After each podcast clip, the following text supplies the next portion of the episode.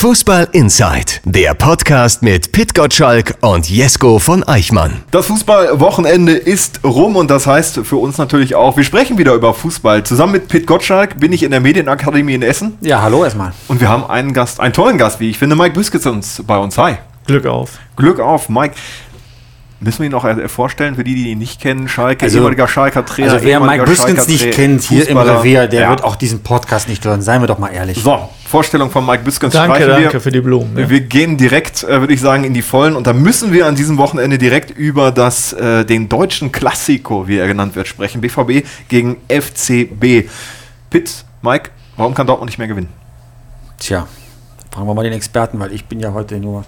Ja, weil sie, weil sie auf einen Gegner getroffen sind am vergangenen Samstag, der das, der das sehr clever gespielt hat, der, der von Anfang an versucht hat, den, den Rhythmus zu bestimmen und äh, der dann auch zum richtigen Zeitpunkt in Führung gegangen ist. Ja, war, ich habe leider nicht das ganze Spiel sehen können, aber das, was ich gesehen habe, war es ein Schlagabtausch, wo der BVB auch Möglichkeiten hatte, um auszugleichen, um ähm, Tore erzielen zu können. Aber letztendlich hat die Effektivität der Bayern gewonnen. Niederlagen von Borussia Dortmund gegen Tottenham, okay, die war unglücklich, gegen Real Madrid kann man verlieren, auch gegen den FC Bayern kann man verlieren. Trotzdem gab es danach eigentlich wieder viel Fundamentalkritik. Könnt ihr das verstehen? Ich kann es sehr verstehen. Ich war im Stadion und äh, was ich gesehen habe, hat mich zeitweise erschüttert. Warum? Natürlich- Was genau? Natürlich hatte der BVB große Chancen, gar keine Frage. Darüber haben sich die Bayern auch hinterher geärgert. Aber man hatte nie das Gefühl, dass da irgendetwas in Gefahr geraten könnte. Trotzdem. Was mich erschüttert hat, war die Innenverteidigung. Ja? Ähm, Ich glaube, dass Sokrates und äh, Toprak jeder für sich gute Verteidiger sind, aber eben keine sehr guten. Und was ihnen fehlt für eine Spitzenmannschaft, ist ein Element, was heute schon fast vorausgesetzt wird bei einer Spitzenmannschaft, dass man nicht nur mit gutem Stellungsspiel die Bälle abfängt, sondern auch die Angriffe sofort einleitet. Man konnte das ganz gut gegenschneiden gegen Mats Hummels auf der anderen Seite. Wie clever er stand, auch gegen Leute, die viel schneller sind als er, hat den Ball abgefangen und sofort dann mit seinem berühmten Außenriss dann Gegenangriffe eingeleitet. Und für die Spielweise, die Peter Bosch ja offenbar bevorzugt, das heißt eine sehr offensive Spielweise mit offensiver Verteidigung, sind die beiden Herren da hinten zu langsam und in der Offensive nicht stark genug, um dort, sag mal, das Spiel sofort wieder äh, äh, sag mal, mitzugestalten. Das sieht man intern auch beim BVB inzwischen so.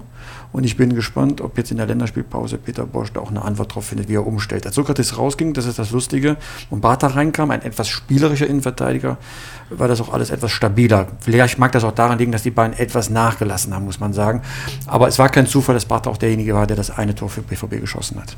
Mike, kannst du die Analyse unterschreiben? Ja, was, also wo er auf jeden Fall recht hat, der Pitt, ist, ähm, dass, dass beide Probleme haben mit dem, mit dem Ball am Fuß und das ist elementar. Aber ja. auch nicht unbekannt, ne? Das muss man auch auch nicht sagen. unbekannt und, und dann ist es natürlich auch das Problem, wenn du, wenn du früh pressen willst, wenn du weit weg spielst von, äh, von deinem eigenen Tor, dann, dann brauchst du Beweglichkeit, dann brauchst du Schnelligkeit oder du musst ein Spiel perfekt lesen können. Ja? Ähm, und, und, und das war in den letzten Spielen nicht gut. Ja? Sie haben äh, jedem Gegner Umschaltsituationen zugestanden, die, die in den ersten Spielen so nicht passiert sind. Und klar müssen sie drüber nachdenken. Und sie haben Bata auf den, auf den rechten Verteidiger gestellt, weil sie da halt äh, mit der Verletzung von Piszczek große Probleme haben.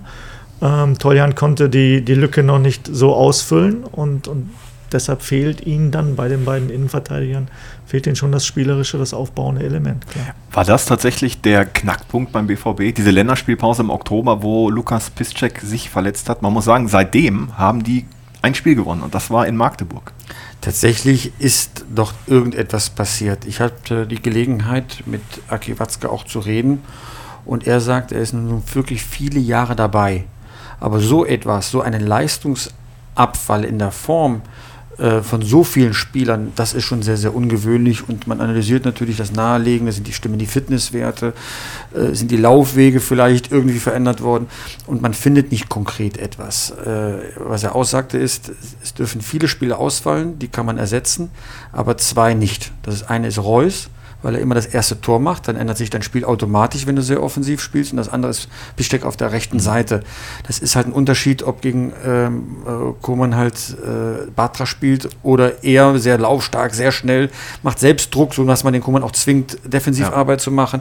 Das ist dann schon eine andere Spielweise, ja. Und da kann man dem Batra auch keinen Vorwurf machen. Der versucht ihm zu, zu helfen.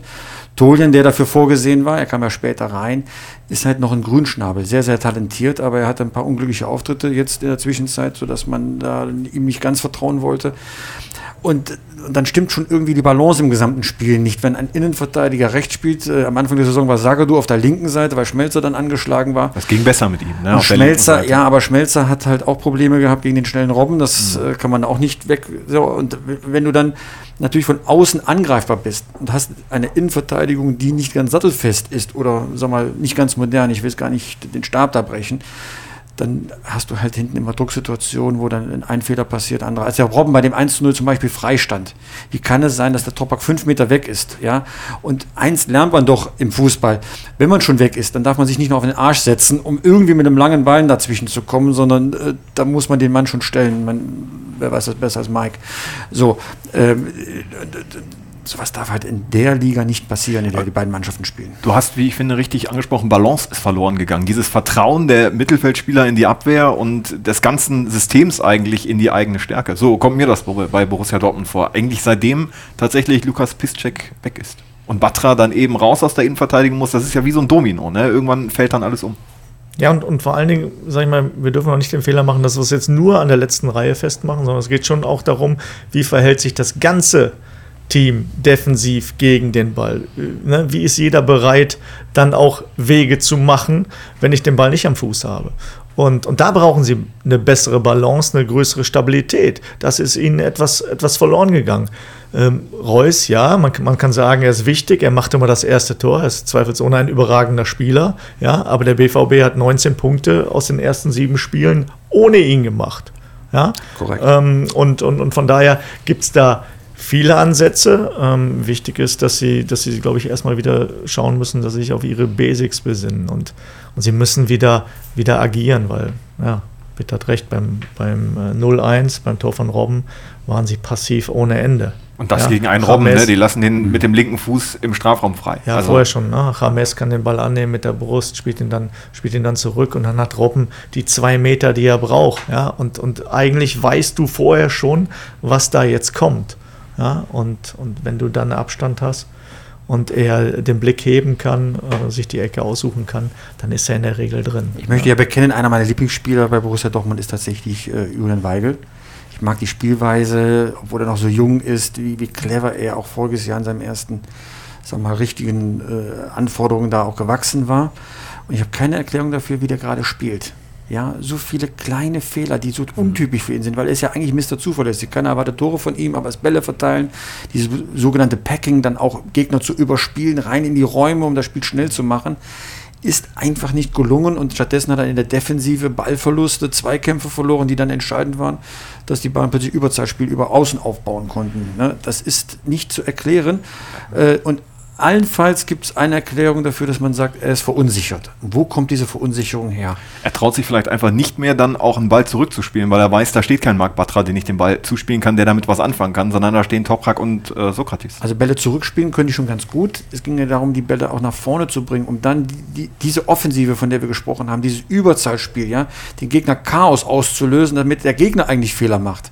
Und stattdessen macht er ja Fehler im Zweikampf. Der Zorg sagt ja schon seit Wochen, es fehlt diese Bissigkeit, diese, diese äh, Zeckenhaftigkeit, wie der Schalker sagen würde, um dort in den Zweikämpfen dann dem Gegner zu zeigen, heute hast du hier nichts zu holen. Mhm. Das meinte ich eben. Den Eindruck, den ich hatte, obwohl die Dortmunder Chancen hatten, wirklich drei große Chancen hatten. Wenn Ulreich nicht so einen guten Tag hätte, kann man ja auch mal, sagen wir, da etwas entgegensetzen. Ja? Aber ich hatte nie das Gefühl, dass die Bayern das Heft irgendwie aus der Hand nehmen. Die konnten immer noch zulegen, weil sie einfach im Mittelfeld dieses Übergewicht haben, was der Koma links abgezogen hat, ja. Da war die ganze Anmannschaft in Unruhe, ja. Und Robben müssen wir gar nicht erzählen von der anderen Seite. So, dann bist du immer in höchster Konzentration und irgendwann passieren natürlich dann auch Fehler, wenn du immer wieder verschieben musst, wenn du immer wieder äh, bei jeder Angriffswelle des Gegners aufpassen musst, dass der Lewandowski nicht dir einmal durchflutscht, ja. ja das, die beiden hatten ja auch große Chancen. Aber das Problem ist, dass du halt ähm, in den, in den ersten sieben Spielen haben sie agiert. Hm. Ja, so.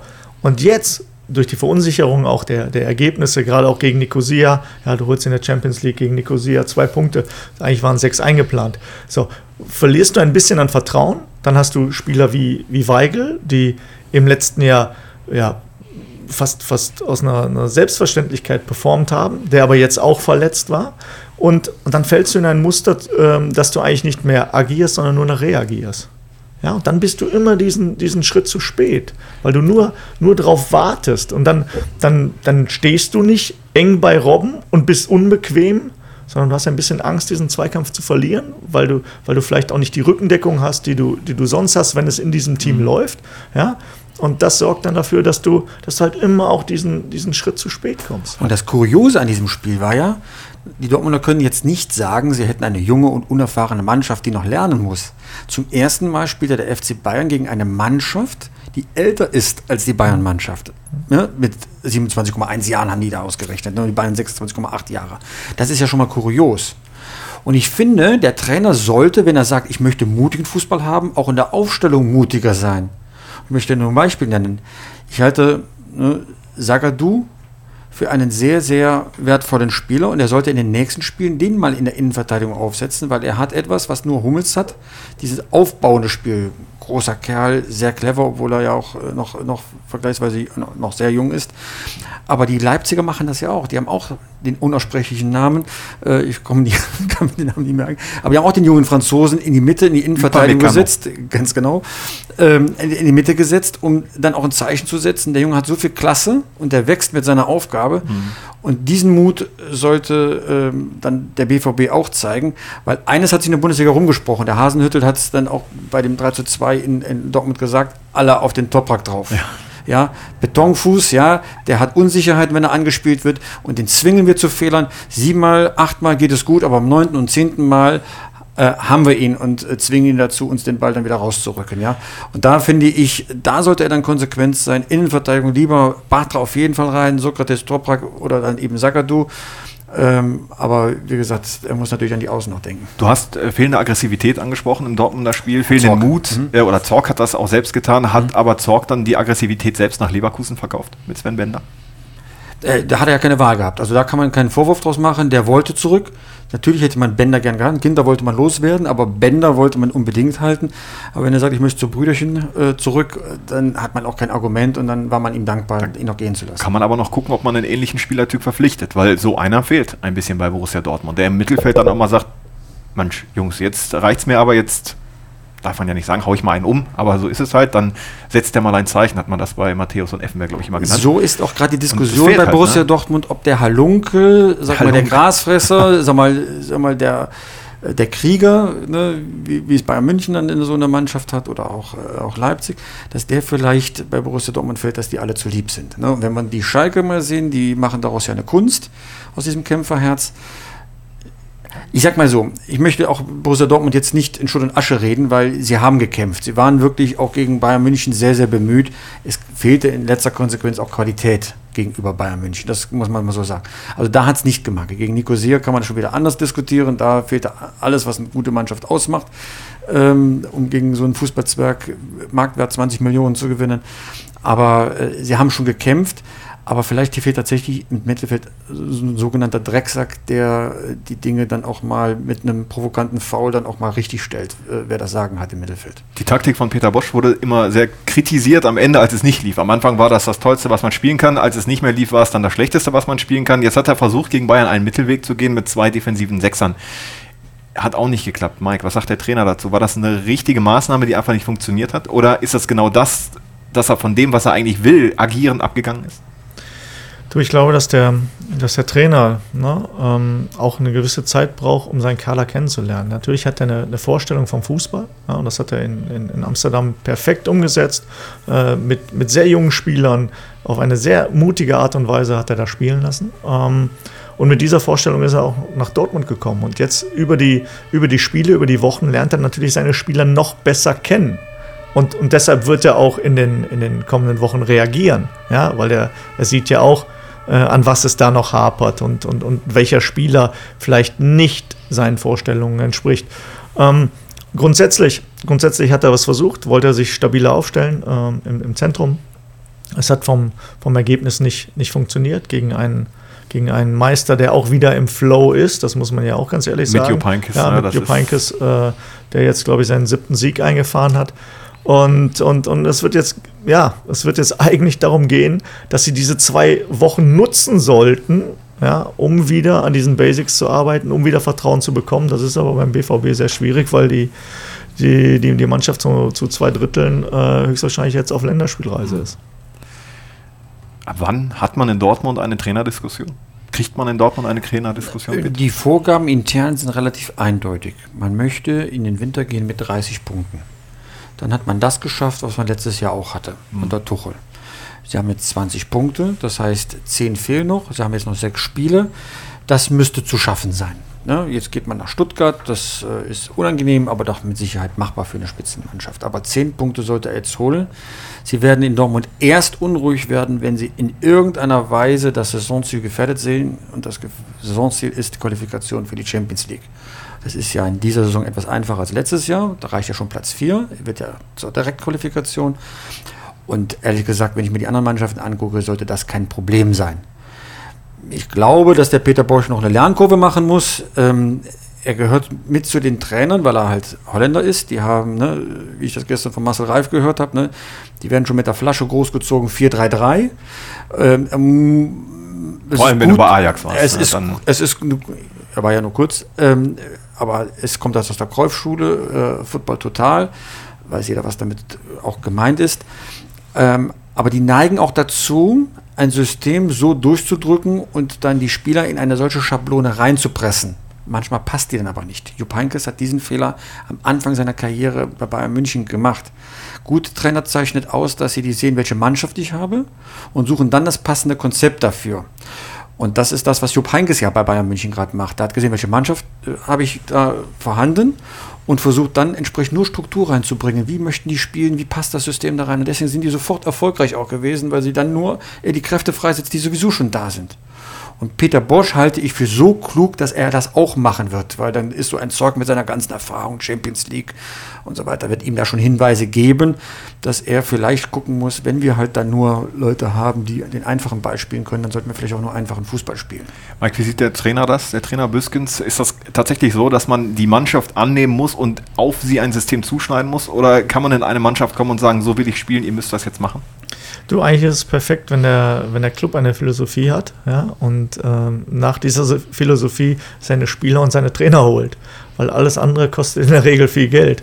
Ja, ähm, das haben wir auf Schalke auch, glaube ich, in den letzten Jahren erlebt. Ein paar Mal. Dass das, dass das das ein oder andere Mal unglücklich war. Und äh, von daher, ja, glaube ich auch, dass, dass man ähm, die Situation kritisch analysieren wird, aber dass man ruhig bleiben sollte. Ja, weil man hat eine hohe Qualität im, im, im Kader und es geht oftmals nur um, um Kleinigkeiten. Und weißt du, das, das Schlimme am Fußball ist, es gibt nur noch schwarz oder weiß, es gibt kein Grau mehr. Ja, vor, vor einigen Wochen war Peter Bosch der beste Trainer, den der BVB je hatte. Ja, da, da hat man über hat man Tuchel verflucht, der in der Vergangenheit einen riesen Job da gemacht hat mit dem dritten Platz und dem, dem Sieg im Pokal.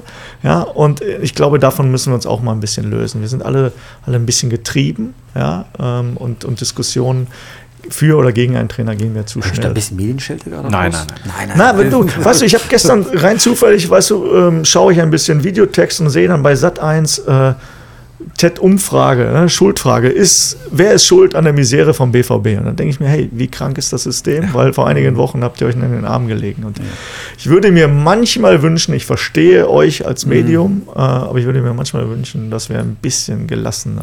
Also ich finde, ich finde, das sind wahre Worte von, von Mike Buskins, weil man darf eines nicht vergessen, die sind nicht in Abstiegsgefahr, Die sind Dritter in der die Bundesliga. sind Dritter ne? in der Bundesliga. Wenn wir hier die Namen liegen- rausgepiept hätten, hätte man denken äh, können, wir reden über Köln.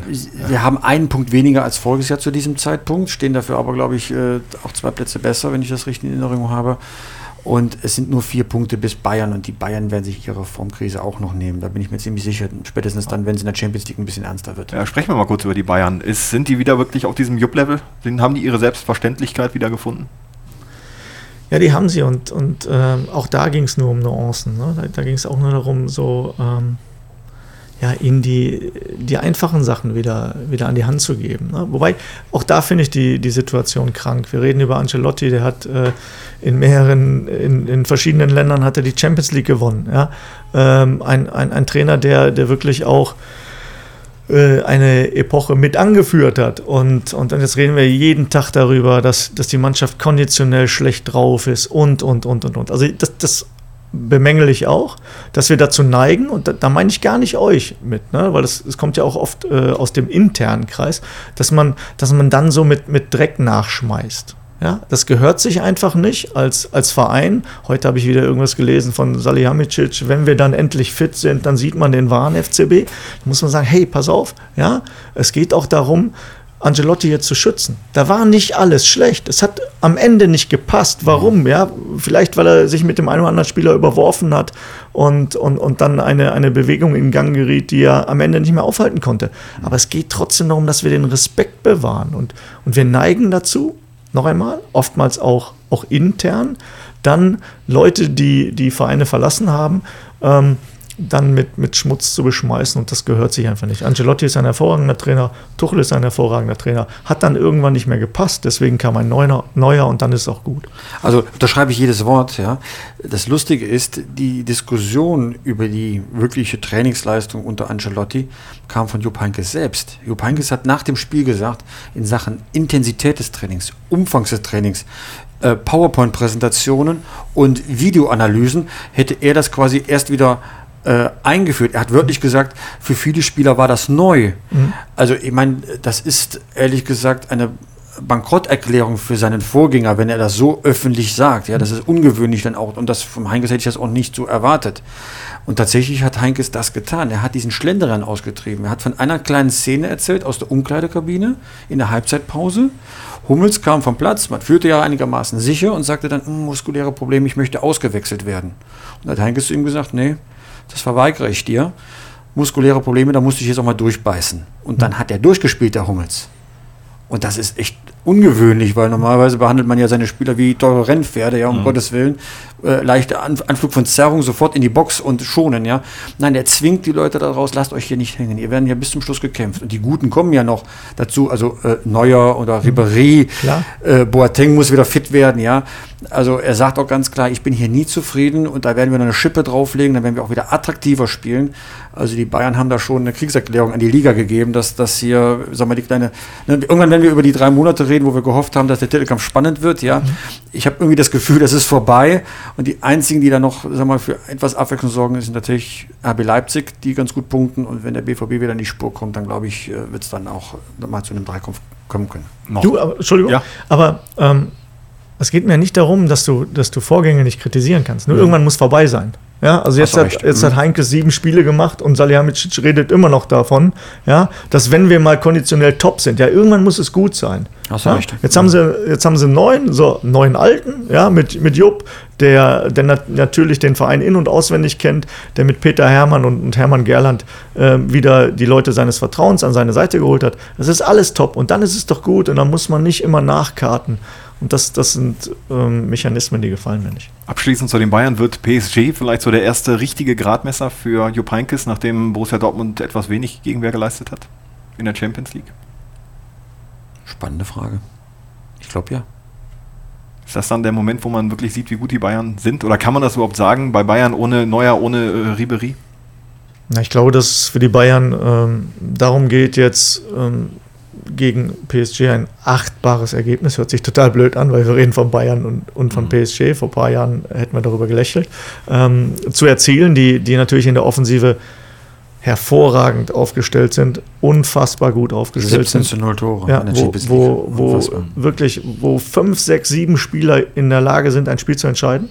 Ähm, die, glaube ich, aber auch, wenn man sie defensiv fordert, doch Probleme kriegen. Und ähm, ich glaube, für die Bayern geht es darum, jetzt wieder den, den guten Rhythmus beizubehalten, dann darauf zu warten, dass die, dass die Spieler wiederkommen und dann im kommenden Frühjahr, weißt du, da wird ja eigentlich die Messe gelesen für die Bayern. Man muss ja sagen, eigentlich bis, bis Februar, März, Entschuldigung, ja, interessiert da von den Bayern gar nicht, was da passiert, weil die gehen immer davon aus, sie werden an erster oder zweiter Stelle durch die Champions League-Gruppe kommen. Ja, sie werden in der Bundesliga oben dabei sein. Aber dann, ja, dann müssen sie da sein und äh, die Grundlage legen sie jetzt. Kommen wir mal von äh, Borussia Dortmund und dem FC Bayern zu einem Verfolger und der ist tatsächlich Schalke 04. Hätte man vielleicht vor drei, vier Monaten gar nicht so gedacht, dass wir jetzt äh, zu diesem Zeitpunkt davon reden, dass Schalke 04 Vierter in der Tabelle ist. Mike Biskins, oder? Was meinst du? Überraschend? Nach den Erkenntnissen der, der letzten Saison ist es mit Sicherheit überraschend, aber ähm, man muss den Verantwortlichen auch ein großes Kompliment aus, aussprechen. Ja, ähm, wir haben nicht die Offensive, die, die die Bayern haben oder der BVB oder auch RB. Ja, aber wir spielen äh, zu 100 Prozent nach unseren Möglichkeiten und, und deshalb sind wir, sind wir Vierter. Ja, wir haben eine, eine gute Balance. Äh, in der Regel lassen wir defensiv nicht viel zu. Das war in, in, Freiburg nicht immer der Fall, aber in der Regel ist es so, dass wir da ähm, sehr stabil sind. Ähm, wir versprühen vielleicht nicht ganz so den Esprit der anderen Mannschaften, aber wir sind sehr zweckmäßig, wir sind organisiert. Du hast das Gefühl, da ist eine Mannschaft, ähm, die, die füreinander einsteht. Aber das ist genau das, was mir gerade bei Schalke so gut gefällt. Sie spielen den Fußball und das erfolgreich, was sie können. Sie spinnen nicht rum und reden mhm. davon, das muss jetzt hier ein Feuerwerk sein. Ähm, der Trainer hat das, wie ich finde, nach dem Freiburg-Spiel sehr gut gesagt. Der notfalls spielen wir halt etwas eklig. Aber mit diesem, sag mal, in Anführungszeichen ekligen Fußball sind sie jetzt auf Platz 4, punktgleich mit dem BVB. Ich finde das total spannend. Ähm, ich habe die Mannschaft gesehen gegen RB Leipzig, da habe ich ihr alles zugetraut, weil sie da, wie ich finde, sehr klug gewonnen hat. Ja. Dann habe ich sie in Hannover gesehen, da habe ich ja auch in die andere Richtung alles zugetraut. Und jetzt kommt so ein bisschen, sag mal, ähm, kommen die Ausschläge weniger nach oben und unten, sondern sehr konstant.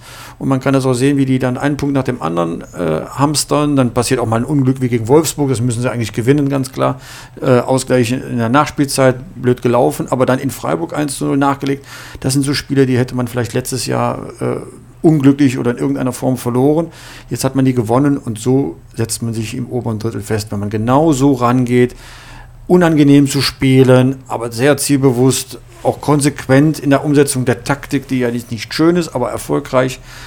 Und äh, der Trainer wird ein bisschen dafür belohnt, dass er die Ikone Hövedes hat gehen lassen. Er wollte ja gehen, war nicht aufzuhalten. Und die Mannschaft zahlt ihm das jetzt irgendwie auch zurück, äh, dass er seinen Weg konsequent da in der Taktik auch widerspiegelt. Größte Kritik bei Schalke in den letzten Jahren war immer einmal keine Konstanz und zum anderen, man könne kein System erkennen, wie die Mannschaft spielt. Das war unter Weinziel so, das war auch unter Breitenreiter so, das war eigentlich immer die Kritik. Wofür steht ihr eigentlich? Mhm. Hat Tedesco das geschafft? Ist das seine größte Errungenschaft bisher? Definitiv. Er hat der Mannschaft eine Handschrift gegeben.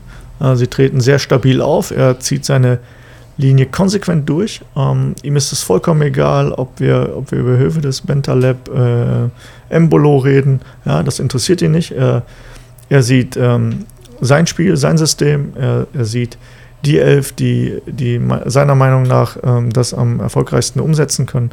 Und äh, davor wirklich größten Respekt. Das kann er natürlich aber auch machen, weil er weiß, dass, dass Heidel ähm, zu 100% hinter ihm steht und die Dinge auch mitträgt. Ja?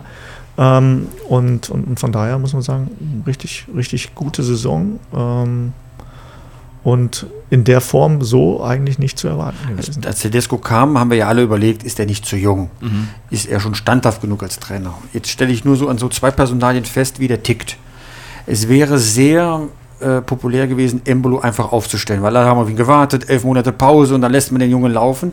Und dann stellt er fest, der Junge ist nicht fit, hat vielleicht auch noch ein paar Flausen im Kopf, dass er sich überschätzt, ja, und lässt ihn draußen und nimmt damit auch den Streit mit dem Königstransfer des Vereins dann in Kauf. Das zeigt erstmal, dass er ein Überzeugungstäter ist.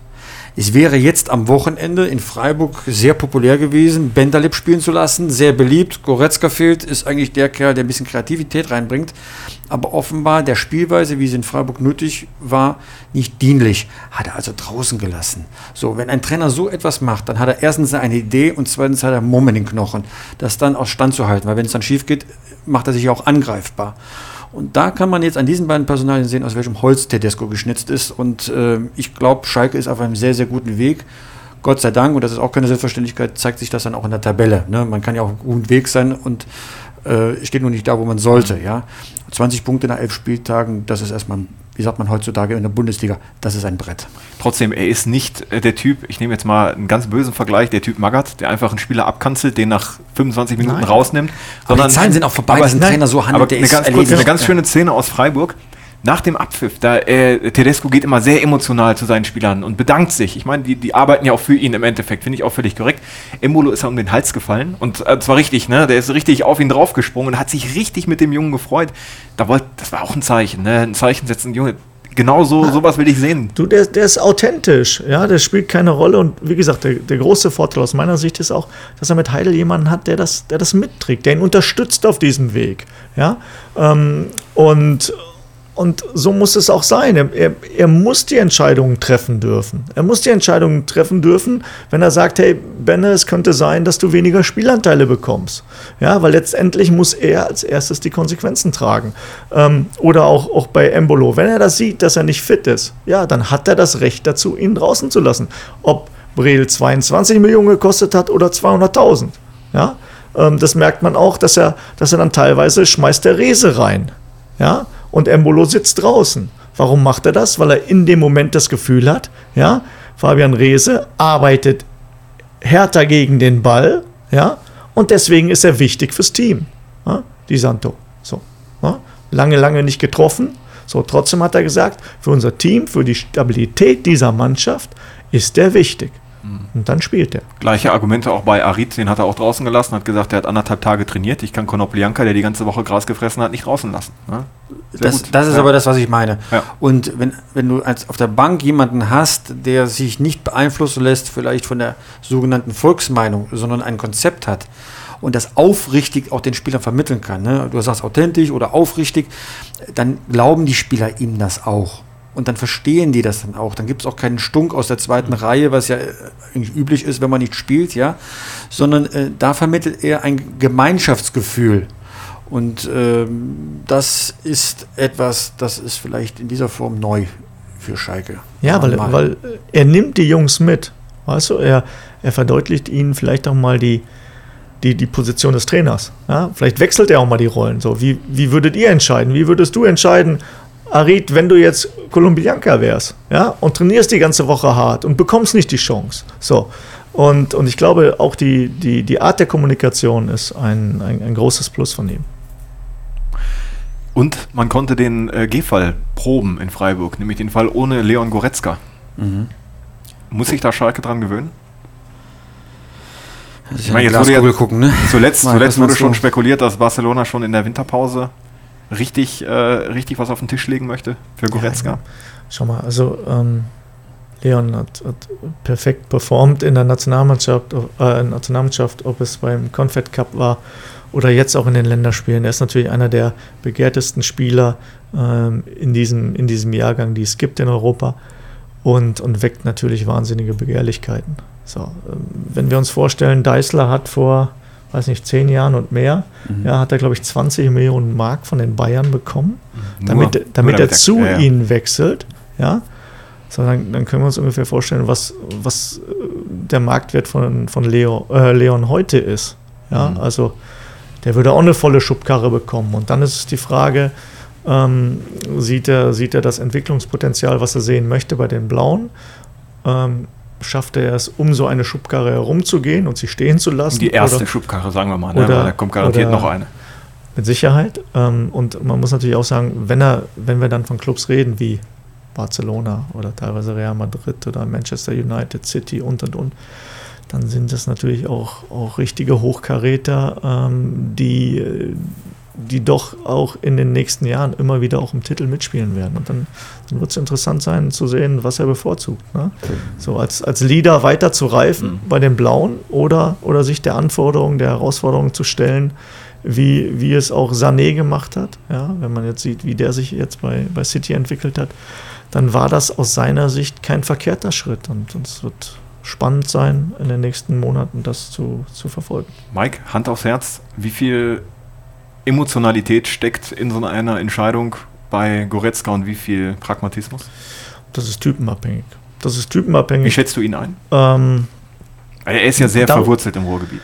Er fühlt sich wohl. Definitiv, definitiv. Aber er spielt natürlich auch noch nicht ein, ganzes Jahrzehnt für die Blauen. Ja, ähm, und, und, und von daher muss man, muss man wirklich abwarten. Ich kann nur sagen, dass dass mir das immer sehr schwer gefallen ist. Ich habe mich einmal äh, von den Blauen getrennt für ein halbes Jahr und das war sehr emotional. Es war auch blau. Ne? Also das, das war auch blau, ja, genau. Das war Duisburg, auch, ja, genau. Ähm, und, und das ist wirklich typenabhängig. Die Entscheidung muss, muss dann jeder für sich am Ende des Tages treffen. Wie gesagt, es kann gut gehen, es kann, kann sein, dass wir in einem Jahr ähm, darüber sprechen, dass, es, dass der Schritt vielleicht zu früh war, wenn er ihn dann gegangen ist. Keine Ahnung. Aber für die, die Schalker sind in einer verzwickten Situation. Der Vertrag läuft aus zum Sommer, das heißt, dann könnte Goretzka gehen und sie hätten gar nichts von ihm, außer dass er noch ein halbes Jahr länger Fußball spielt. Dann kommen sie mit seiner Hilfe vielleicht tatsächlich in die Champions League. Oder sie sagen, äh, wir verkaufen ihn im Winter. Das ist die letzte Gelegenheit, nochmal Geld für ihn zu bekommen. Was wird man kriegen für ein halbes Jahr Restlaufzeit? Ich sage jetzt mal eine Summe, 25 Millionen, 20 Millionen. Nimmt man das Geld jetzt noch mit für ein halbes Jahr? Ganz schwierige Situation für Schalke 04. Offiziell, wenn sie immer sagen, wir möchten, dass Goretzka bis zum letzten Atemzug für Schalke spielt in dieser Saison, ja. Aber wirtschaftlich muss man auch ein paar Sachen äh, ähm, beachten. Und äh, die haben den Vertrag unterrichtsreif im Safe liegen. Die können den aufschließen, der kann sofort unterschreiben, aber der Spieler muss halt auch wollen. Schalke ist zur Passivität gezwungen in dieser Situation. Und das Schlimme ist, egal was passieren wird, ja, am Ende des Tages wird es genug Leute geben, die, die dann im Nachhinein sagen werden, äh, wie konntet ihr das so oder so machen? Ja. Ja? Wie bei Kolasinac, ne? Das ist ja das, auch. das ist leider so. Die, und man, wir müssen natürlich aufpassen, dass wir ähm, nicht zu viele dieser jungen Spieler verlieren. Ne? Wir haben, Max Meyer läuft auch aus der Martip, Vertrag. Martip verloren als, als einen der ersten Spieler. So, jetzt kam, kam Kola dazu. Dann, dann Benne als äh, Vereinsikone und, und, und jetzt Roth, ja, mit, mit Meier. Kehra positioniert sich auch nicht klar. Ja. Der ja. hat den gleichen Berater wie Goretzka im Übrigen. So, Ja. ne? Und, und ähm, ich glaube, das würde richtig wehtun in der Summe. Mhm. Ja, weil du verlierst viel von deiner Identität. Und viel wirtschaftliches Kapital, ne? was du dir über die Jahre aufgebaut hast. Muss man im, im Fußballbusiness auch einfach so sehen. Ja, aber die Frage ist, wohin geht Schalke? Das ist schon ein wichtiger Punkt, dass das, worauf Schalke stolz ist, der Nachwuchs, dass der Anteil geringer wird. Ja, Kehrer extra forciert, auch gegen Widerstände in die Mannschaft hinein. Jetzt brilliert er so und bei nächster Gelegenheit äh, kommt die internationale äh, Gesellschaft zusammen und holt ihn dann weg. Ähm, Goretzka ist ja nicht direkt Schalker, sondern sagen wir eher Bochumer, aber wird dem Ruhrgebiet zugerechnet, ist dann weg. Ja, so Sané, äh, wir können ja bis zu Neuer dann äh, noch weitergehen. Ja, das macht halt Schalke schon aus. Caligiuri oder äh, solche Kollegen, die ja, sag mal, das Beste wahrscheinlich für Schalke geben, gehören halt nicht zur DNA des Vereins. Das muss man so sagen. Äh, Man wird äh, sie immer mit offenen Armen empfangen. Aber so wie ich Schalke kennengelernt habe, ist, brauchen die auch was fürs Herz. Und die Leute aus den eigenen Reihen sind was fürs Herz. Und selbst wenn es schlecht läuft, äh, gehen die Schalker trotzdem dann ins Stadion wegen dieser Leute. Und ich glaube, das ist etwas, das unterschätzt vielleicht Herr Heidel manchmal im Management. Aber ich glaube, das ist ihm auch sehr deutlich in Erinnerung gerufen worden, was eigentlich die DNA von Schalke ist. Und äh, das darf man auch nicht verlieren. Weil so viele Erfolge hat Schalke nicht, sondern äh, sag mal, die Treue hängt nicht nur mit der Vereinsfarbe zusammen, sondern tatsächlich auch, das sind unsere Jungs da unten auf dem Platz. Die geben alles und die kämpfen. Äh, und das ist schon ein Teil der Motivation der Anhängerschaft. Und das sollte man sehr, sehr ernst nehmen. Mike, hast, Ja, du, das, das ist unsere Identität. Also, hast du äh, da mit Christian Heidel schon mal drüber gesprochen? Nein, also so, so oft sehe ich ihn nicht, ja, aber jetzt, wo du es sagst, äh, sollte ich ihn beim nächsten Mal sehen, werde ich ihn darauf ansprechen. Ähm, aber, aber das ist es. Wovon, wovon leben wir Blauen? Da müssen wir mal ganz ehrlich sein. Ja? Wir leben von unserer Tradition, weil in den letzten Jahren waren wir nicht so erfolgreich, außer im, im Trainerwechsel. Ja? und, und wir leben davon, dass wir aus der knappen Schmiede immer wieder Jungs nach oben geholt haben. Ne? Nicht nur wirtschaftlich, sondern auch emotional. Und, und jetzt droht dir genau das wegzubrechen. Mhm. Ne? Und ich, ich finde das aber auch, auch schade von den, von den Spielern. Ne? Also, wir, haben, wir haben in den letzten Jahren junge Spieler gehabt, äh, die haben gerade ihren Vertrag verlängert und, und mit der Verlängerung äußern die sich dahingehend, dass sie sagen, ja, sie möchten aber auch nochmal für einen großen Verein spielen. Ja, dann sage ich mir, hey, sind wir so klein? Und außerdem kann ich das denken. Und wenn ich, wenn ich meine Leistung bringe, dann öffnen sich sowieso Türen. Aber das hat mir nie behagt. Du meinst jetzt Ja. aber nicht Julian Draxler, ne? Naja, mein Gott, da gab es auch, noch- da gab's auch noch ganz andere. Ja. Ja. und das sind so Dinge, die ich bemängel. So, du, du spielst bei einem der geilsten Clubs in Deutschland, ja. Nicht beim einfachsten, definitiv nicht, aber bei einem der geilsten Clubs, ja, wo die, wo die Leute ihren Verein leben und dann, dann hauen wir solche Aussagen raus. Ja, so, das, das muss ich wirklich monieren, das gefällt mir gar nicht. Und ich würde mir wünschen, würde mir wünschen, wenn wir jetzt auch mal einen der, der jungen Spieler hätten, der sich bekennt zu diesen Farben. Mhm. Ja, weil auch ein, ein Kehrer oder ein Meier, die könnten jetzt um, um drei Jahre verlängern und wären dann immer noch ja, in der Lage, bei einer dementsprechenden Entwicklung danach den nächsten Schritt zu machen. Na? Absolut. Mhm. Ja. So, und das man muss sich die Situation mal, mal, wirklich so vorstellen. Ich bin immer ein Freund davon, dass eine Mannschaft, so sehr sie auch rotiert, immer eine Achse braucht. Man hätte Fährmann, Kehrer, Goretzka, dann fehlt vorne im Sturm noch so mal ein Eigengewächs, der da mal so 15 bis 20 Tore in der Saison macht, ja. Aber das wäre schon eine Revierachse. Ja. Entschuldigung, Pitt, der muss nicht unbedingt aus, der, aus dem eigenen Verein kommen. Der Mann, der 15 oder 20 Tore macht, den hätten wir, glaube ich, so oder so gerne. Ne? das stimmt, ja. Aber ich sag mal, was die Identität betrifft, ja, dass man ja. sagt, so um diesen Kopf Goretzka herum kann man eine Mannschaft bauen, mit dem sich die Leute identifizieren können. Das wäre großartig. Das Brutale ist, das Geschäft ist außerhalb von Gelsenkirchen halt ein ganz anderes.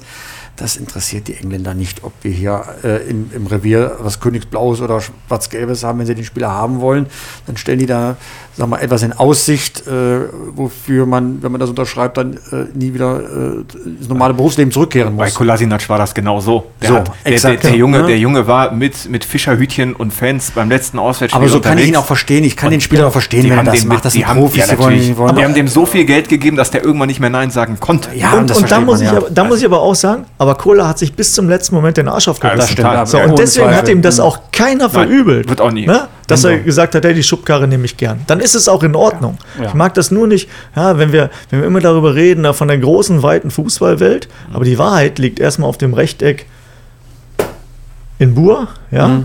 Ist es Bur? Ja, es ist Bur. Am Rande von Bur habe ich gelernt. Am Bergerfeld, ja. ja. Ich glaube, Am Bergerfeld oder, oder in den Auswärtsstadien ja. und, nicht, und nicht in der Artikulation. Aber wenn die den Rasen ein bisschen weiter rausschieben, bis nach Bur, dann ja. kann man doch wieder... ja, okay, okay, okay. ähm, machen wir nochmal ganz kurz den Schwenk zurück zur Bundesliga. Zwischen Platz 2 und äh, Platz 10 sind gerade mal sechs Punkte. Ist die äh, Bundesliga so spannend wie nie hinter den Bayern?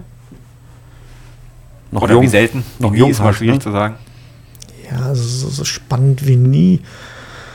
Äh, ja, wir haben da eine große Ausgeglichenheit, ja, wo, wo auch andere Vereine noch so nach ihrer Rolle suchen, ob das die, die Gladbacher sind, die teilweise hervorragende Ergebnisse haben. Ja, in Hoffenheim gewinnen, aber davor vier Stück gegen Bayer Leverkusen bekommen. So, Bayer Leverkusen hat auch lange äh, darum gekämpft, so eine, eine, Linie zu erzeugen. Jetzt haben sie sie vielleicht ein bisschen gefunden.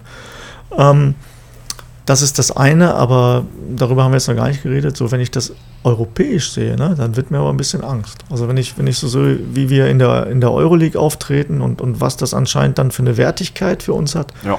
dann finde ich das, das, schon beängstigend. Also ausgeglichen war es letztes Jahr schon, da konnte Werder Bremen als absoluter Abstiegskandidat noch irgendwie fast noch in die Europa League mhm. rutschen, weil das Problem der Bundesliga ist, dass ähm, die zweite Klasse in der Bundesliga, Leverkusen, Wolfsburg, letztes Jahr auch Schalke, nicht die Leistung abberufen haben, die man braucht, um, sag mal, entsprechende Hierarchie in der Liga aufzustellen. Das scheint dieses Jahr wieder zu sein, so wie du es gerade, wie ich finde, treffend geschrieben hast. Die Wolfsburger hangen sich von einem Unentschieden zum anderen. Ja, das ist, wenn man Gomez vorne drin hat, einfach zu wenig. Ja, die müssten besser da stehen. Leverkusen hätte auch in Augsburg gewinnen müssen, aber die Augsburger punkten, die Hannoveraner können punkten. Mhm. Ja, das ist irgendwie komisch. Es macht die Bundesliga wie spannender, aber die Spannung hätte ich gerne ganz oben an der Spitze, statt nur dann in, in diesem äh, Mittelfeld. Ähm, aber so scheint es zu sein. Der erste FC Köln darf ja niemals Tabellenletzter sein. Also mit zwei Punkten nach elf Spieltagen, da ist oh. bisher jede andere Mannschaft, 60 München, Duisburg, wie das alles passiert, ja immer abgestiegen. Ich mag mich gar nicht an den Gedanken gewöhnen, dass eine Mannschaft, die sich letztes Jahr noch für die Europa League qualifizieren konnte, mhm. plötzlich nicht mehr gut genug ist, äh, auf dem HSV Platz 16 irgendwie noch sich raufzuretten. Ja, das ist, es ist komisch da unten drin jetzt gerade. Ich kann das auch gar nicht so fassen. Wenn man den Leistungsvergleich international sieht, du hast es schon angesprochen, Mike, es ist schon beschämend, was diese Mittelklasse international äh, dann leistet. Ja? Und äh, so ein paar äh, Siege aus, äh, aus Östersund, Luhansk. Das, so, ne, ja. Das ist, also das muss man, das ist ohne ja, respektlos gegenüber diesen Clubs Nein, beileibe nicht, weil, weil die, die geben ja 100 Prozent, die gehen ja. an ihre Grenzen und, und in Deutschland, weißt du, ich finde das immer, ich finde das immer ein Wahnsinn, wenn ich, wenn ich dann äh, mittwochs Zeitung lese, dann heißt es ja, pass auf, der ist zu Hause geblieben und der und der und der Mhm. und der. Dann frage ich mich, wie hoch ist die Wertigkeit dieser, dieser Euroleague? Schalke sich Ja. besser verkauft letztes Aber Jahr. Hertha Also, BSC ist seit Jahren zum ersten Mal wieder da drin und dann kommen 20.000 Leute in das Stadion. Das ist doch, ist doch einfach traurig. Und im Olympiastadion sehen 20.000 Leute aus wie 5.000. Das muss man noch dazu sagen. Ne? Das ist dann wirklich So peinliche, peinliche Kulisse. So, ich habe das letztes Jahr schon befürchtet, äh, da haben sich alle gefreut, dass dann Leute, äh, sagen wir mal Mannschaften wie Köln oder Hertha da reinrutschen, ja. Ich habe gesagt, Leute, denkt mal an die Fünfjahreswertung in der UEFA. Wenn die da, Entschuldigung, das Wort abkacken, ja, dann äh, muss der gesamte deutsche Fußball dafür bezahlen. Und so ist es ja auch dieses Jahr gekommen. Ähm, irgendwie muss man sich die Frage stellen, warum können Leverkusen und Wolfsburg, Schalke ja Gott sei Dank ist es jetzt anders, ähm, nicht die Leistung bringen, die eigentlich der Etat äh, erfordert. Ne? Die haben ja. Ja. genug Geld da. Also da kann es ja nicht sein. Man, Aber- hat ja, man ist ja immer wertvoller. Ne? Aber, aber vielleicht auch deshalb, weil du immer diese Wohlfühloase hast. Weißt du, du hast nie das Gefühl, dass in Leverkusen ein großer Druck herrscht. Ja, für alles ist ge äh, gesorgt, es ist alles geordnet, es läuft alles. So, und ich glaube, dass ihnen das auch ein bisschen fehlt. Diese, diese Emotionalität, auch diesen, diesen internen Anspruch, auch das mal, das mal öffentlich zu fordern. Ja, weil in, in Leverkusen ist immer alles gut. Ja. Ob, die, ob die nun Zwölfter werden, ob die Zweiter werden, ja, es passt immer. Und das ist eigentlich zu wenig bei ihren Möglichkeiten, die sie haben. Ja. Jo, haben wir den Rückblick auf diesen Bundesligaspieltag hinter uns gebracht, aber da kommen wir nicht drum rum. Frage aber nicht nach dem nächsten Bundesligaspieltag. Nein, es ist Gott, keiner am es ist Wochenende. so Hallo. weit, er ist so weit weg da. Das, das ist. Nein, wir haben noch äh, ein großes Aufregerthema und das ist an diesem Wochenende tatsächlich der Videoassistent. Es geht gar nicht mehr nur um Entscheidungen, die gefallen sind, sondern um Entscheidungen, die angeblich manipuliert wurden. Helmut Krug wird unterstellt, als Supervisor beim Spiel Schalke gegen Wolfsburg dort den Videoassistenten gesagt zu haben, was ein Elfmeter sei und was nicht, und zwar zugunsten des FC Schalke. Frage an Mike Büskens, Frage an Pete Gottschalk. Könnt ihr euch das wirklich vorstellen, dass es diesen Vorgang gegeben haben kann? Der müsste ja voll Banane sein. Also ich meine, weißt du, das, das wäre ja an, an, an Dummheit nicht mehr zu, zu überbieten. Ja, das ist natürlich aber auch schon so, dass ich mich natürlich angreifbar mache, wenn ich als Supervisor ähm, fungiere Helmut Krug ist Gelsenkirchner, ne? in, ein, in einem ja. oder bei einem Spiel der Blauen. Ja. Ja, also gerade wo wir sowieso diese Schiedsrichterdiskussion haben, ja, ähm, die ja, die ja eher zu Ungunsten von Helmut Krug verlaufen ist in den letzten Wochen und, und von daher kann ich mir das nicht vorstellen. Ähm, aber, aber dass natürlich spekuliert wird, gerade jetzt in so einer Zeit, ist, glaube ich, auch, auch normal. Aber vorstellen kann ich es mir nicht. Pitt, welche Infos hast du? Ich glaube, ich kenne Helmut Krug jetzt tatsächlich ziemlich genau seit 1994, als er WM-Schiedsrichter in den USA war. Und ich habe ihn immer als einen aufrichtigen Schiedsrichter kennengelernt, einem, der, dem die Sache wichtiger ist ähm, als, sag mal, nur sein Ego. Er hatte natürlich schon manche Auftritte auch als Schiedsrichter, wo man da in Zweifel geraten konnte. Aber gerade beim Videobeweis war ihm das sehr wichtig. Ich glaube nicht, dass er sich dann in dem Studio hingestellt hat und hat zu äh, Marco Fritz, glaube ich, ist der äh, Schiedsrichter, der Videoassistent war, gesagt, das korrigierst du jetzt mal. Sondern ich kann mir vorstellen, aber das ist keine gesicherte Information, beide dementieren ja. Da gab es eine strittige Situation und da fragt der eine Kollege den anderen nochmal, wie siehst du das denn? Ne, so, wenn ich jetzt über Schalke diskutiere und Mike sagt dann nochmal, gute Sichtweise auf Schalke, aber achte mal darauf auf. Und dann komme ich in Zweifel und denke, hat er schon recht. Und dann mache ich mir meine Meinung, dann äh, mir seine Eignung dann zu eigen. Hat er dann mich angewiesen, mich beeinflusst oder habe ich mir einfach einen kollegialen Rat dann eingeholt, die Dinge richtig zu sehen? Und so etwas kann ich mir vorstellen, dass er den vielleicht gefragt hat und dann hat der Krug seine Meinung gesagt und die hat er übernommen und jemand hat das interpretiert, der hat ihn angewiesen. Sowas kann ich mir allenfalls vorstellen. Aber dass dort jemand hingesetzt, sich hingesetzt hat und hat gesagt, so, ich bin Gelsenkirchener und ich möchte, dass Schalke das Spiel gewinnt und deswegen machen wir das und das, das ist völlig ausgeschlossen, sondern wir bewegen uns im grauen Bereich der Interpretation. Äh, so, ähm, Da fehlt nur noch, dass er so eine Katze streichelt und Partemusik im Hintergrund spielt. Ne? Also der, ist- der Videoassistent hat am Ende entschieden. Das hat er auch ganz klar in seiner Pressemitteilung gestern verlauten lassen. Aber ich kann mir durchaus vorstellen, dass er mit seinem Chef in dem Augenblick, also seinem faktischen Chef in dem Augenblick, mal rückspricht, wie man wie siehst du denn die Szene? Ja, guck mal, da, da hat er den noch berührt und so. Ne? Das kann ich mir durchaus vorstellen, aber ich glaube nicht, dass da eine Anweisung stattgefunden hat. Das kann ich mir nicht vorstellen, wirklich nicht. Ich glaube, das Problem an der ganzen Situation ist, dass tatsächlich die Entscheidungen merkwürdig waren. Ja, weil die beiden Elfmeter, die sie gegeben haben, muss man nicht geben. Aber, aber, das war ja nicht nur in dem Spiel so. Es gibt ja ganz viele merkwürdige ja. Entscheidungen, dass es den Videoassistenten gibt. Man guckt da jetzt nochmal genauer hin und dann Freiburg, hofft immer. Ja, Jünschi, das Rot, die rote Karte kann ich bis heute nicht verstehen. So, da stand ja auch keiner hinter. Meine Befürchtung war, als ich bei der Schulung war zum Videobeweis, äh, äh, jetzt haben wir gar nichts mehr zum Diskutieren. Wir haben noch viel mehr zu diskutieren, ja. die Leute mehr im Stadion. das regt die Leute auf. Ja. Es ist der Punkt erreicht, wo ich meine schon geänderte Meinung Richtung äh, Videobeweis wieder ändere. Ich habe gesagt, dafür lohnt sich der Aufwand nicht mehr. Wenn es sowieso jetzt keine Besserung gibt, ja, Einerseits. Und andererseits sehe ich in der zweiten Liga irgendwie so eine strittige Szene, wo ich sage, jetzt den Videobeweis, um dafür Klarheit zu sorgen. Weil dieser Schwalbe, dann sollte doch jetzt eine, sag mal, eine Verwarnung kriegen. Ähm, ich bin hin und her gerissen. Brauchen also, wir nochmal einen runden Tisch, wo sich alle wirklich nochmal zusammensetzen, weil die Manager der Liga sind alle stinksauer. Den, also das, das den gibt es heute bricht, und morgen. Bricht jetzt, gibt es einen? Ja. Den gibt es jetzt gerade aktuell zur Stunde, wo wir hier reden. Okay. Mhm. Wer ist dabei? Wer sitzt damit dran? Schiedsrichter, darf ich, darf ich, darf, ich, darf ich so nicht sagen, aber ganz entscheidende Leute. Äh, es gibt ja schon auch die Spekulation von, von Dieter Hecking, dass der Videobeweis wieder abgeschafft wird. Im Winter sogar schon. Ja, meine Informationen sind, dass das nicht passiert, weil man sagt, das ist ja ein Wahnsinn, dass jeder im Stadion am Handy das nachverfolgen kann und dann äh, spielen wir noch wie in den 90er Jahren. Aber es müssen definitiv Änderungen passieren. So geht es nicht weiter. Da sind wir auch alle einig, dass das mehr Chaos ist. Es war so schön klar, als ich aus der Schulung kam im Sommer, ich war so schön klar, jawohl, das, das klingt nach einem Plan, die haben es getestet, wunderbar. Jetzt kommen ersten Situationen, die man nicht testen konnte. Und zweitens ähm, gibt es offenbar so viel Interpretationsspielraum bei den klaren Vorgaben, dass kein Mensch mehr weiß, worum es geht wann ist Hand Hand. Früher war das ziemlich eindeutig im Fußball. Ich habe das Gefühl, seitdem die mehr Definition und Klarheit schaffen wollen, wird es immer komplizierter. Ich weiß in manchen Situationen nicht mehr, ob das ein Handspiel war oder nicht. Und das ist schlimm beim Fußball. Den Fußball hat immer ausgezeichnet, dass es nur 17 Regeln gibt im Vergleich zum Eishockey, wo es 303 Regeln gibt und dass diese Einfachheit einfach verloren geht, weil es unnötig kompliziert gemacht wird. Amen. Definitiv. Wir haben äh, jetzt viel über Fußball noch gar nicht über Mike Biskins geredet. Mike. Brauchen wir auch nicht.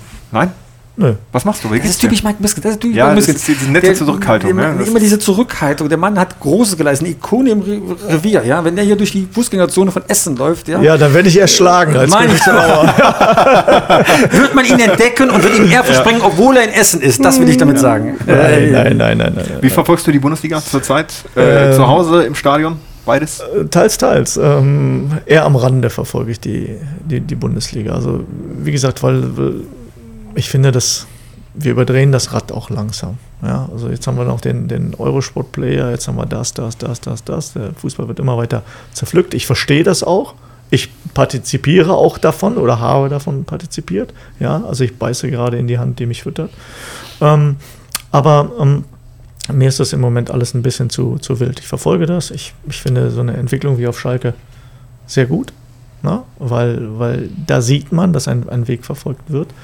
Ähm, aber aber ähm, ich, ich versteife mich da jetzt nicht so sehr auf die Bundesliga, dass ich jedes Spiel schauen muss mhm. und so, sondern ich möchte ein, ein, ein, bisschen auch mit einem gewissen Abstand drauf gucken. Gerade auch jetzt, weißt du, dieses, dieses Thema äh, Videoschiedsrichter. Ne? Du hast ja pro Spieltag sieben, acht, neun Entscheidungen, darüber wird diskutiert, die sind teilweise wild. Ja, ich frage mich, weil wir die beiden Elfmeter angesprochen haben äh, gegen Wolfsburg, so, wie, wie trifft der Mann so eine Entscheidung? Hat der vielleicht eine Zeitlupe oder so? Ja, weil ich hätte beide nicht, nicht gegeben. Nicht. Definitiv nicht. Und vor allem, ja? ich könnte dir in jedem Spiel von diesem Wochenende genau. eine Szene zeigen, wo eine kehrerartige Szene, wo einer so zu Boden gerungen wird. Ja, auch, oh, er, rutscht, er rutscht ja auch ein bisschen ja, weg. So, und, und dann auf einmal wird gegen uns einer gepfiffen, weil Naldo zum, zum Kopfball hochgeht und ihn da leicht trifft. Also ich meine, wie gesagt, dann hast du wirklich pro Spieltag 10, 15 dieser, dieser Elfmeter und dann wird es wild. Ja, teilweise haben wir Tore wieder zurückgenommen und, und, und, und, und. Also die Klarheit ist verloren gegangen. Für euch ist das super, ja, weil darüber wird diskutiert. Ähm, das, sind, das sind Themen, die die Leute beschäftigen, aber es hat das Spiel nicht einfacher gemacht. Welcher Job würde dich aktuell reizen? Mm. Weiter Trainer oder was ganz anderes? Na, also was mich reizen würde, wäre ähm, etwas mit jungen Menschen zu machen. So, ähm, das, das kann der Trainerjob sein. Ähm, das Das kann eine erste Reihe sein, das kann eine zweite Reihe sein, wo man, wo man Dinge auch entwickeln kann, weil das ist ein bisschen verloren gegangen. Der Fußball ist sehr schnelllebig geworden. Ähm, es gibt nur noch Innenpfosten rein oder Innenpfosten raus. Innenpfosten raus, dann kannst du gar nichts. Dann, dann wird dein, dein Kopf gefordert. Innenpfosten rein, dann kannst du Wasser teilen und über Wasser gehen. Ähm, das wäre interessant. Es, es geht aber auch, auch darum, vielleicht auch mal junge Spieler während ihrer Karriere zu begleiten, mit ihnen so einen, so einen, so einen Karriereplan zu entwickeln, finde ich auch sehr interessant. Also es gibt viele, viele interessante Jobs. Ähm, letztendlich bin ich mir noch nicht darüber im Klaren, welchen Weg ich denn nun für mich nehmen möchte, aber ähm, Fußball fasziniert und fesselt mich immer noch. Boah, Mike Biskens als Spielerberater, da müssen sich die Manager in der Bundesliga aber warm anziehen, glaube ich, oder? Ich war, ich war gestern bei Sports Total. Volker Struth mit seiner Agentur, unter ja, Benedikt Hövedes war mhm. und äh, Marco Reus. Und ähm, da kam ziemlich klar als Erfolgsfaktor für die letzten zehn Jahre raus, dass die Spieler, die dann aus der Jugend so langsam in den Profibereich hineinwachsen, an die Hand genommen werden müssen. Nicht, dass sie unselbstständig werden, aber doch, dass sie dann auch für die Zeit nach der Karriere planen, weil ja keiner Garantie hat, wenn er mit 18 Profi wird, dass er mit 25 immer noch spielt und das Leistungsniveau hat. Und um diese Spieler sich zu kümmern, das ist, glaube ich, immer noch ein wachsender Markt, ein großer Bedarf bei den Spielern. Es sind im Markt nämlich zu viele Halunken unterwegs und es könnten ein paar Leute mehr erzählen, die Erfahrung gesammelt haben als Profi und auch die Schattenseiten des Profiseins kennt.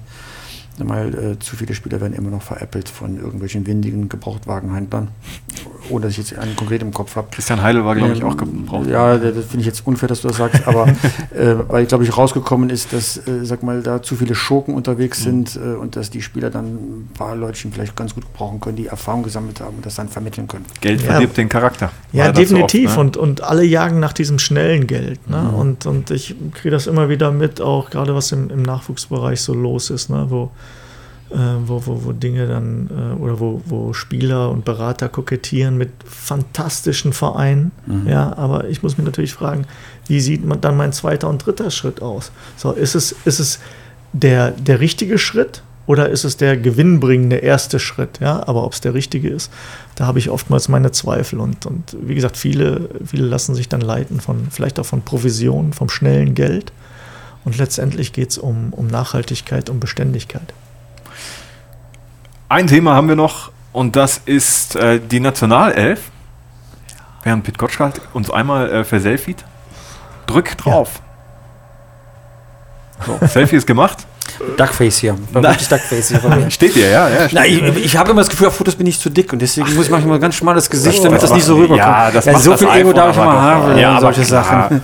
Reden wir trotzdem noch kurz über die Nationalelf. Da stehen jetzt zwei Länderspiele an, die auch mal mit attraktiven Namen daherkommen mit Frankreich und England, beziehungsweise andersrum, erst England, dann Frankreich. Hat Jogi Löw so ein bisschen jetzt auch in diesen Spielen äh, sein letztes Casting für die Weltmeisterschaft? Ja, das, das hat er ja ähm, auch in den letzten Monaten immer wieder genutzt, ne? diese, diese Länderspielmaßnahmen, um, um Spieler zu erproben. Wenn wir uns den Confed Cup angucken, wo er gesagt hat, pass auf, wir haben, wir haben Spieler, die sind echt am Limit, ja, ob das Toni Groß ist, äh, ob das Spieler von Bayern München sind und so.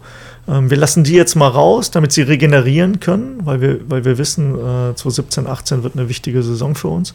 Und, und die jungen Spieler haben auch ihre Chance genutzt. Also von daher war das, war das optimal. Ich persönlich freue mich darüber, weil ich sehe wieder attraktive Länderspiele, ja, wo ich dann auch mal die Fernbedienung in die Hand nehme und, mhm. und nicht mehr denke, komm, was läuft denn auf den anderen Programmen? Also von daher ähm, freue ich mich wirklich auf die beiden Spiele. Pete Gottschalk, mhm. du auch? Du schaust rein? Vor allem auf die Engländer achte ich. Uns ist etwas aufgefallen, was... Ähm so ein bisschen äh, gar nicht so in die Öffentlichkeit gedrungen ist. Äh, wir denken immer, die Engländer, die kaufen nur von draußen rein und haben, stellen den Nachwuchs in der Premier League gar nicht so richtig auf. Wenn man mal genau hinschaut, wie viele Weltmeisterschaften, Europameisterschaften, die Untermannschaften, die, die Mannschaften gewinnen. Ja. Unfassbar. U17 gerade aktuell. So, ne? wir lassen, dürfen uns nicht ja. blenden lassen, dass wir die U21 Europameisterschaft gewonnen haben.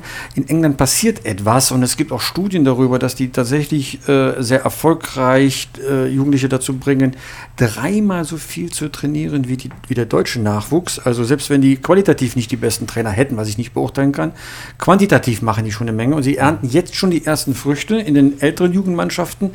Und die, die, große, die große Welle kommt in den unteren Jugendmannschaften, für die man jetzt noch so vier, fünf Jahre braucht. Mhm. Das ist eine große Entwicklung und man sieht das jetzt bei einzelnen Spielern schon, die in der Nationalmannschaft unterwegs sind. Und deswegen gucke ich da nochmal was die Zukunft betrifft auf diese Mannschaft, in, in England passiert gerade etwas. Und äh, wir werden irgendwann ja hoffentlich hier in so einem Podcast stehen und werden uns wundern, dass auch die A-Nationalmannschaft davon äh, profitiert. Aber das ist wirklich sehr erstaunlich, was die Engländer da, wie sie da die Kurve gerade kratzen. Ja. Bei allem Geld, was sie in der Premier League an, an ausländischen Spielern ausgeben. Jetzt zum ersten Mal seit langer Zeit achten sie wieder auf den Nachwuchs, dass der so richtig auch geschult wird. Beispiel Jaden Sancho von Borussia Dortmund, den haben sie noch aus der U17 WM wieder abgezogen und die haben trotzdem das Turnier gewonnen, die Engländer. Und waren 2-0 hinten im Ja. Finale gegen Ja. Spanien und, und drehen das Spiel dann nochmal. Ja, das, das stimmt. Also die Entwicklung ist wirklich hervorragend. Ähm, und so war es ja wirklich vor ein paar Jahren. Da haben wir gesagt, ja, die kaufen sich tot. Ja, Arsenal hat manchmal ohne einen einzigen Engländer in der Genau. Stadtmannschaft gespielt. Ja. genau. Wobei Ralf da, Rangnick da hast du fast gedacht, es wäre Energie Cottbus ne, unter Ede Geier. So, ja. Wobei Ralf Rangnick gerade doch äh, recht hart ins Gericht gegangen ist mit den Engländern ne? und äh, von ihrem Jugendkonzept nicht so viel hält. Aber ich sehe das ähnlich. Das würde ich auch ernst nehmen, wenn Ja. Ralf Rangnick das sagt. Ähm, aber man sieht ja, welche Titel die gewinnen. Das äh, kann man ja nun auch nicht ignorieren.